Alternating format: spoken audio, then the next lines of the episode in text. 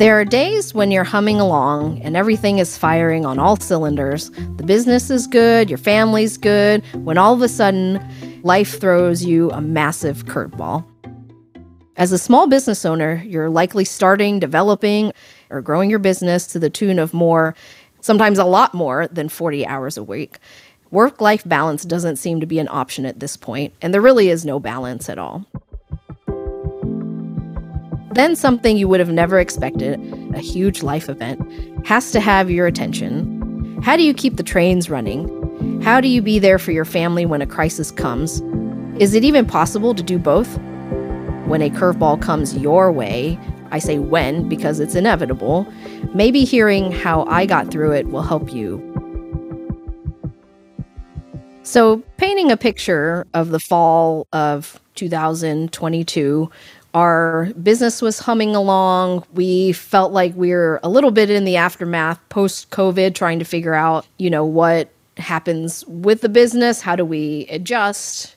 And it started to feel like we were starting to get a little bit of a rhythm. It's the beginning of a new school year. Both the kids had been in school for a year. And about Labor Day, my husband Mike had gotten some sort of pneumonia. He was coughing a lot. About a week after he had recovered, my dad also started coughing, and we thought, oh, okay, well, maybe he caught what Mike had caught, even though they hadn't really been together that much. And we noticed that my dad just, he kept coughing. They put him on antibiotics. His cough got worse. It was something that was constant. He was coughing through the night. He wasn't getting any sleep. His symptoms were getting worse. He started feeling really bad. My sister, who is a physician, and also my aunt, who is a physician, went ahead and ordered some scans and some tests and that's when they started to see that something was was not normal and something was possibly very very bad through more testing and his symptoms were getting worse they discovered that he had a bunch of tumors in his chest and that is when he was diagnosed with stage three lung cancer. And after an MRI on his head, they found out it was stage four lung cancer because it had actually spread to his brain. The news came faster, all of it just came a lot faster than I could even really imagine. My sister and my aunt, who are scientists and physicians, were like, This is bad. And I just I couldn't really accept it at the time because I just kept holding out hope that maybe it was something else and he'd be able to take some medicine and it would turn around. Again, it all just happened so fast. We went from diagnosis to, okay, we're going to make the next appointment. We're going to meet an oncologist. We're going to go to this appointment. He was very, very sick. And, you know, through some more diagnoses, he was finally admitted to the hospital. And his condition was really, it just declined so rapidly and our oncologist, Dr. Zinner, we love him. He was able to give us hope in the beginning when it didn't feel like there was a lot of hope because he was just so sick and no one could really give us really solid answers about what it all meant. And it was just step by step. We would learn about something else going on. He would go through another procedure, another round of testing, and it was just a big torpedo in our whole life. And it made everything else not matter anymore because it was just such an urgent situation. It wasn't like we have six months to deal with this. We have to deal with this now, or he's not going to survive. It wasn't a step by step, this is what we have to do next. It literally was just do the most important thing that can help dad survive. And so, what did that mean for me? Because I'm not a physician and I don't really understand what's going on, but I can be there to support my family. The joke was that I became the medical Uber. So I was helping to get whoever needed to go to an appointment, making sure that happened. You know, big shout outs to my husband Mike because he basically became a single dad as all of this was unfolding. And he said, You go do what you need to do to help your dad. I will take care of the kids however, you know, we need to to keep our family and our house going. And I mean, it was basically like going into a war zone. And there was a lot of discussions because there's no playbook. Okay, who can go to this appointment with him? especially when he was admitted to the hospital, we set a goal as a family that he would never be by himself 24 7. And so we had to coordinate that. When he was in the ICU and, and was in real bad shape. My sister pulled a lot of shifts because she was the one with the medical knowledge. And so as he started to get a little better, you know, I was pulling more night shifts and being there. It was very intense when you're in it and it's just so constant. There is no real time to process. I definitely had a lot of moments where I just would come home and I would I would just cry. I would just go into a room and I would cry and my kids would come in like, "Mommy, are you sad?" And I was like, "Yes, Mommy is very sad." And you know, they would see me while I was trying to process that and they would say, Why are you sad? And I said, Because, you know, Tha, who is the Thai word for grandfather, is what my dad is called in our family. I said, Because Tha is very sick and I miss him a lot and I wish that he wasn't sick. And so, you know, we're basically just trying to move through life and just get through it. So there's not really a lot of time to think about processing your own emotions. Hey friends, Toa here, popping in to share my excitement about one of my favorite companies in the whole world, Holly Hill & Co. If you are like me and are obsessed with food, especially local food, you will appreciate those special ties that happen around the table. Holly Hill & Co. believes like I do that food creates connection and community unlike anything else. That's why they take care to strengthen the ties across the generations between family, the farmer, and the land, all the way to the food that ends up on your table.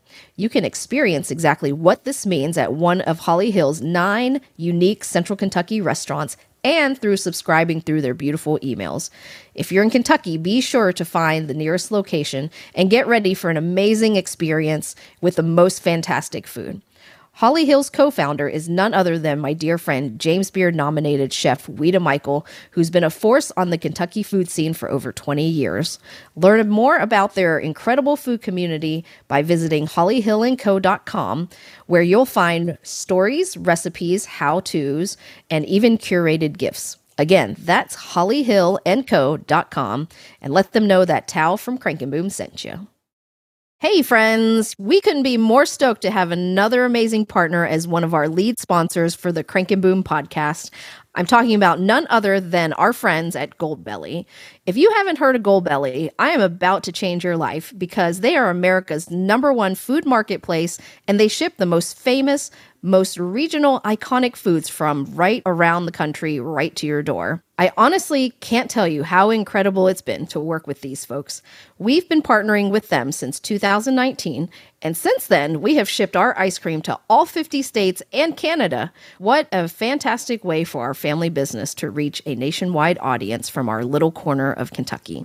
We're in pretty amazing company too, because they have everything from meal kits from top chefs like Nancy Silverton or Danny Meyer to local regional classics like Maine lobster rolls or Texas brisket.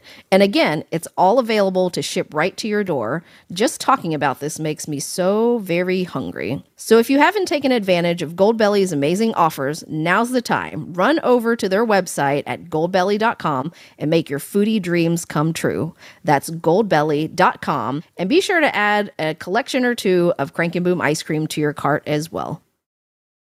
So it was just being in this heightened state of hyper crisis management mode for weeks and months on end. What a blessing for us, you know, as a family because my sister owns her own business. I own my own business. People were so generous to help provide food or childcare. All new projects got put on hold, anything that I was, you know, directly involved in. And we just we said we're just going to survive this. It was a tremendous comfort to me that I knew our team showed up. They were there to support me emotionally. They were there to say, "Don't worry, we've got this. We'll buzz you if we need something." So, after a lot of bumpy ups and downs, there's days that you feel like you've conquered the world, and there's other days that you feel so low because you just don't know what's going to happen next. One thing that was in our favor was my dad's cancer. He has a marker on the DNA of his cancer that is supposed to work really well with the medicine that they paired him with. He received radiation treatment as well as chemotherapy and immunotherapy.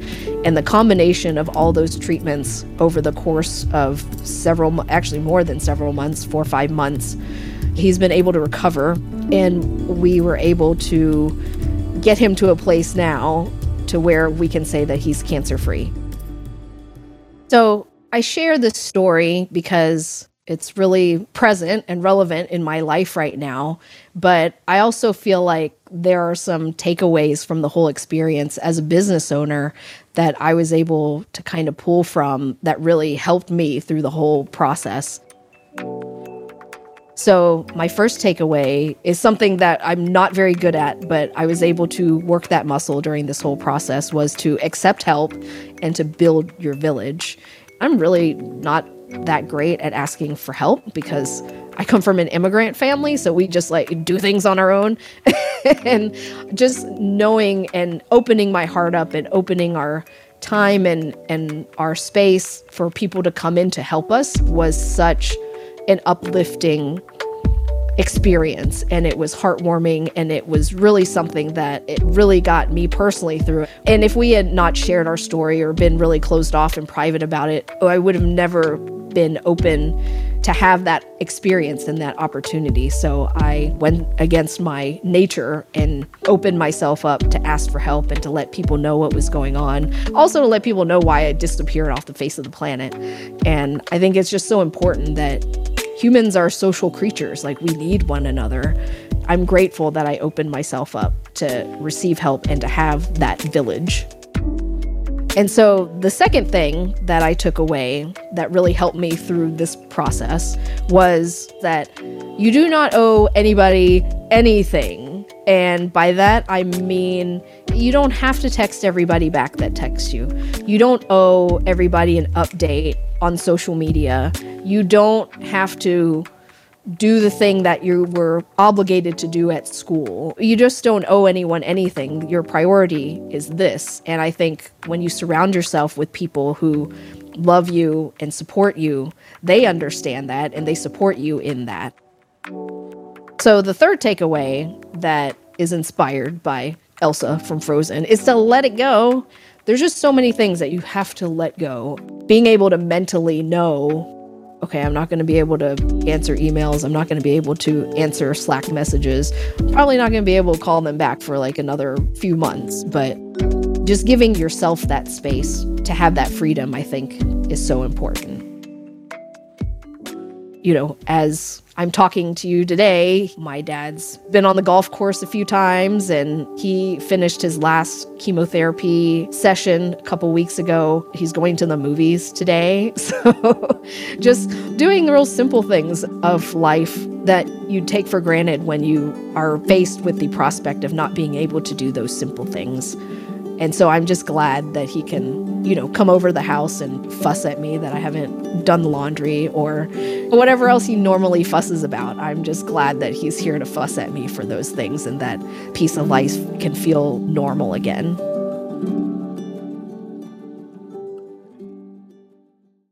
Thanks so much for listening to my story here on the Crank and Boom podcast. And I hope what I took away and am still taking away from this experience will help you if you ever have to face something that blows up your life while you are on your personal and professional journey. I hope you'll join us next week for an all new episode where we kind of start at the very beginning, before your business ever gets set into motion, and ask the big question how do you know when this big idea you have to start a business is actually a good idea and when you should actually start? And you won't want to miss it. And in the meantime, you can go find the show notes for this episode over at crankandboompodcast.com, where you can stay up to date on all things podcasts and catch up on any episodes you might have missed. Also, when you are listening to our show on whatever platform is your favorite, be sure to hit that follow button and you won't want to miss anything that's going on with the show. And if you like what you heard today, it would mean so very much to me if you would leave a review. Also, when you're listening to our show on whatever platform is your favorite, be sure to hit that follow button and you won't miss anything we've got going on with the show. And if you liked what you heard today, please leave a review. It would just mean so very much to me. That helps people find us too. I'd love to hear your thoughts on what we're talking about and also what topics you'd like for us to cover on the show.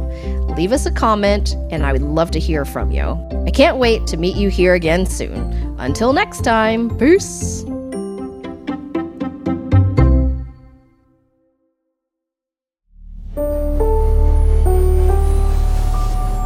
This is a production of Four Eyes Media.